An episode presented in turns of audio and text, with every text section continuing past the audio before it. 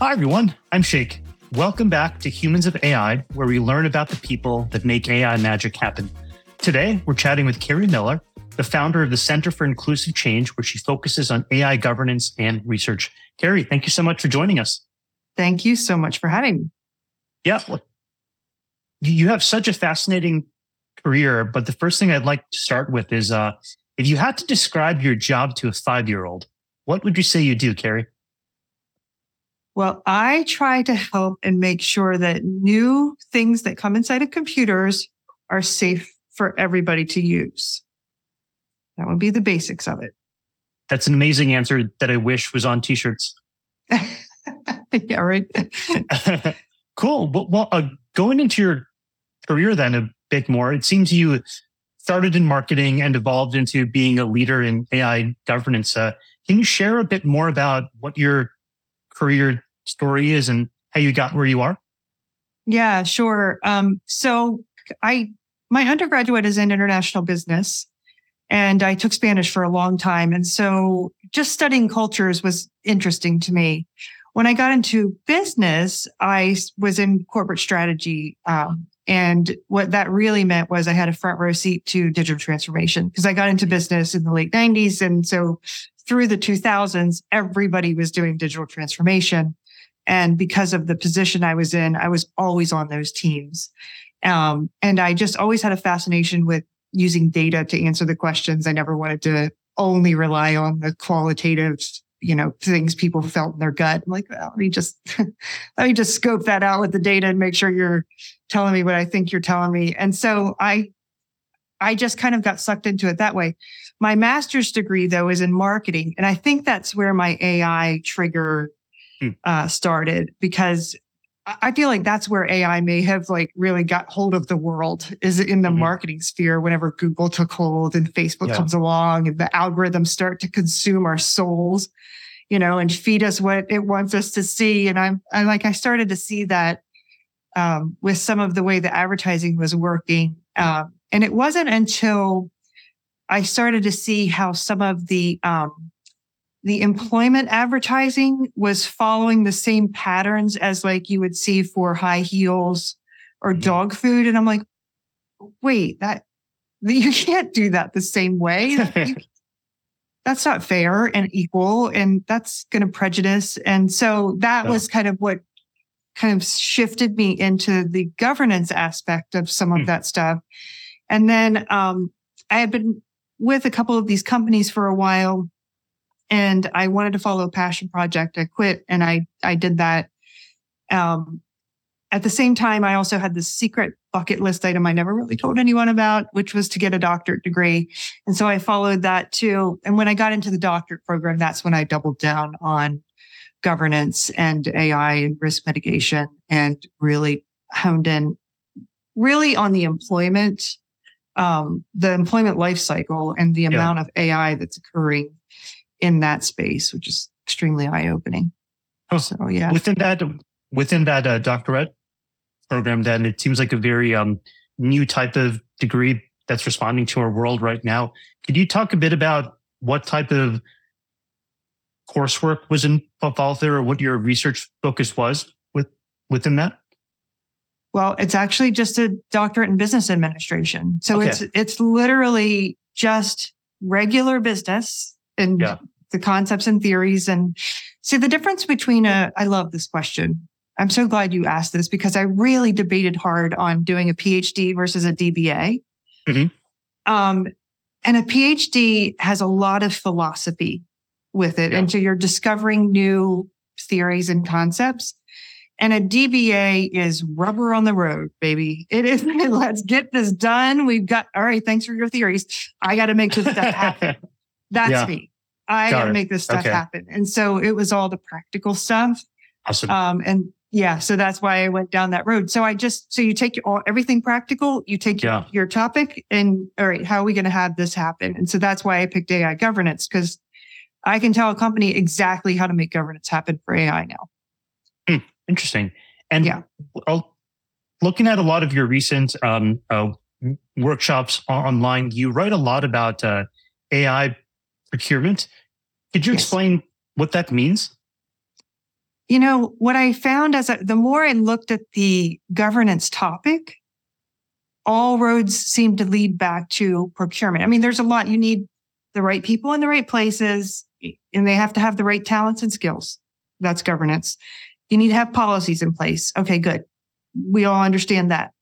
But then you have to have the, the protocols, the, the practices, the processes. And that really came down to what you buy and whether or not you let the good stuff in or the bad stuff in and how you deal with it when it's in there. And just stuff kept coming back to procurement for me. And so I really started to look at what would you do to govern procurement? And what I loved about it is it doesn't take a law, a regulation, like anybody can decide, hey, when I buy this thing, I'm going to ask some questions. I'm going to put some rules in place. I'm going to figure this vendor out. And guess what? Mm-hmm. We're not going to have bad stuff come in here. So that was part of what attracted me to procurement. And there's, it's, it's an interesting little nugget to unpack. Yeah. Categories of questions that go into your AI procurement framework. Then I, as a buyer of tech, uh, what should I be asking my vendors for? Well, it really depends on the risk that you're dealing with in, in the procurement. If it's, you know, you're just trying to buy a little frequently asked questions tool, yeah. you know, that's going to look at your HR manual and generate, you know, so someone can ask the manual questions. That's a pretty low risk tool. So you don't have to worry too much about that. Um, a higher risk tool is going to be something you use maybe helping people decide how they're going to determine salaries mm-hmm. or um, maybe you're using it in the call center to evaluate your call center employees hmm. now we're talking about livelihood could be something about their well-being those are higher risks so what i want to know from a vendor i need to understand what are those vendors responsible ai practices First of all, where did they get their training data? Are they allowed to have it? Did they follow the rules on getting that data? You know, do, do they have good governance? Do they have policies about their own responsible AI uses? What does their leadership think of that stuff? Um, you know, just their general stuff. And then I want to know more about what's inside their machine. Mm-hmm. You know, what did they choose the most difficult um, black box model they could find, or did they that they use more of a, a linear regression, something more basic that they could actually explain. Mm. You know, and why did they make those choices? Tell me what those trade-offs were, you know, and maybe there's reason for it, but yeah. maybe they don't have good reason. They just wanted to be fancy today.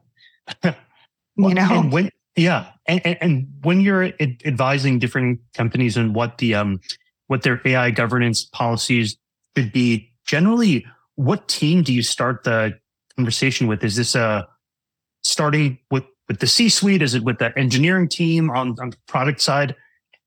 How does that look like? Bring me whoever you want. I, if you're willing to start something, we will talk. I mean, there's been no pattern. There's okay. literally no pattern. It's there's a lot of this. Like yeah. it's not my fault. It's their problem. They'll do it. Show, bring her. You know, it starts wherever whoever is willing to raise their hand. It's so new. A lot of times companies don't, you know, they just don't think they need it. They're not sure. So it's, it's a little pulling teeth. It's usually one mm. person kind of timidly like, I don't know, maybe, which is fine. You start where you want to start. You know, it's crawl, walk, run. Right. You know. Is there any um, industry or sector you're you're focusing on right now? No. it's all over the board. Yeah. Awesome. Yeah, it really is. It's because it is so new. It's you just whoever's willing to raise their hand. Yeah. I mean, the, the technology, the technology is pervasive, especially in the employment space, which is where I, I tend to do most of my, my bidding. Yeah. Is there, and, um, within, uh, as AI governance becomes more of a mainstream topic there and there's more research being done in the field. Is there an area of research you're particularly excited about right now that might not be as popular more widely? I can see a trend in HR tech that is bugging me. I can tell you about that. Okay. That sounds great. Um, this there's a convergence of things going on. Um, there's this they would call it skill based hiring, mm-hmm. and so there are several big, large uh, companies out there that are kind of creating what they call skills clouds. Um, which is really an interesting approach. And, and, but the way that they're doing it, I, I don't think I'm a fan of. And I, I say it that way because I, they haven't provided enough explainability for me to understand what's going on. And that is where I feel like it gets a little dangerous. But it sounds like what they're doing is going out and scraping skills and assuming skills for individuals. And they'll show you some parts of what they've scraped up for you and some parts they don't really show you.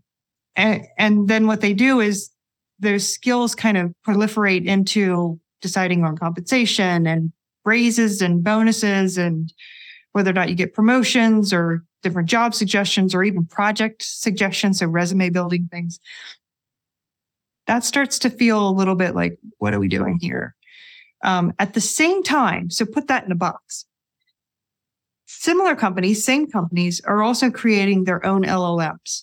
Mm-hmm. So now you have this skill box over here, and then you have an LLM that's like, oh, now I can ask questions. And so I don't know how these things are interacting, Mm. But they're all driving towards being able to determine compensation and whether you get a raise and a bonus. And I just, it's a lot of AI in a very sensitive domain.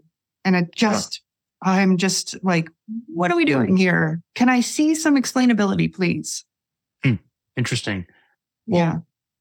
Let's say I, am a, a AI PM and I'm trying to work on a new feature there as I think about what type of models I should be using, what type of QA and validation work I need. Is there anything that comes close in the as a industry standard of what I should be benchmarking myself against? I don't know because I mean, there's the Department of Labor publishes, they have a site called ONET. Okay. Oh, I can't remember what the all the words are. It's O space NET. Basically, it's an um, um, it provides like lists of job types and then like the duties that go along with them. It's very thoughtfully done. Yeah.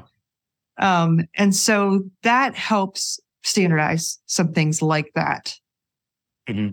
Whether or not everybody's using that, I don't yeah. know. Yeah. But to me, it feels like pulling a slot machine or on some of this stuff is like, is it the right job? Did you match the right skills? What's your skill say? You know, I don't know. It just feels very like lottery like yeah. to me right now. When it comes to regulation, that's about as scary as it gets. Yeah. Huh. Yeah. Well, um, the very uh, last question I have for you, Cari, is um, let's say I'm just starting my career and I really want to get involved in the world of AI governance, how and where do I get involved?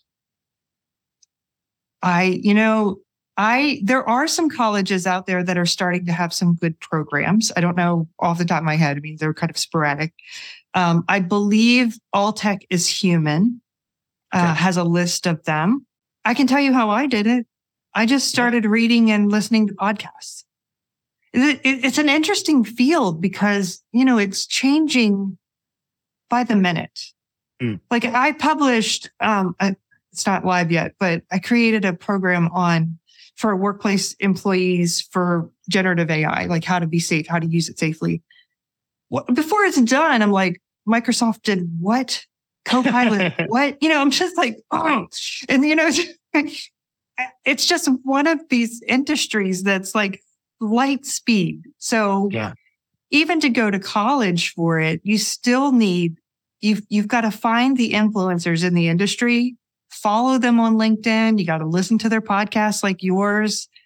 You've got to just read the, the journals and the articles and you just do it slowly. Find a niche that you like that interests you. You can't cover all of it. Mm-hmm. You know, I like workplace tech. I also like ed tech it's it's hard to even keep up with two domains. Mm, mm. And if there are any listeners out there who want to uh, get in touch with you, uh, what would be the best way to find you online? I would say through LinkedIn is probably the easiest, most reliable way. I'm always on LinkedIn. Awesome. Well, Cari, this has been a wonderful conversation. Lots of fun stuff to consider. Thank you so much for taking the time. Thanks for having me. I appreciate it. This podcast is brought to you by H10. Part about advanced technology that never changes is the need for the right people to design, build, and manage it.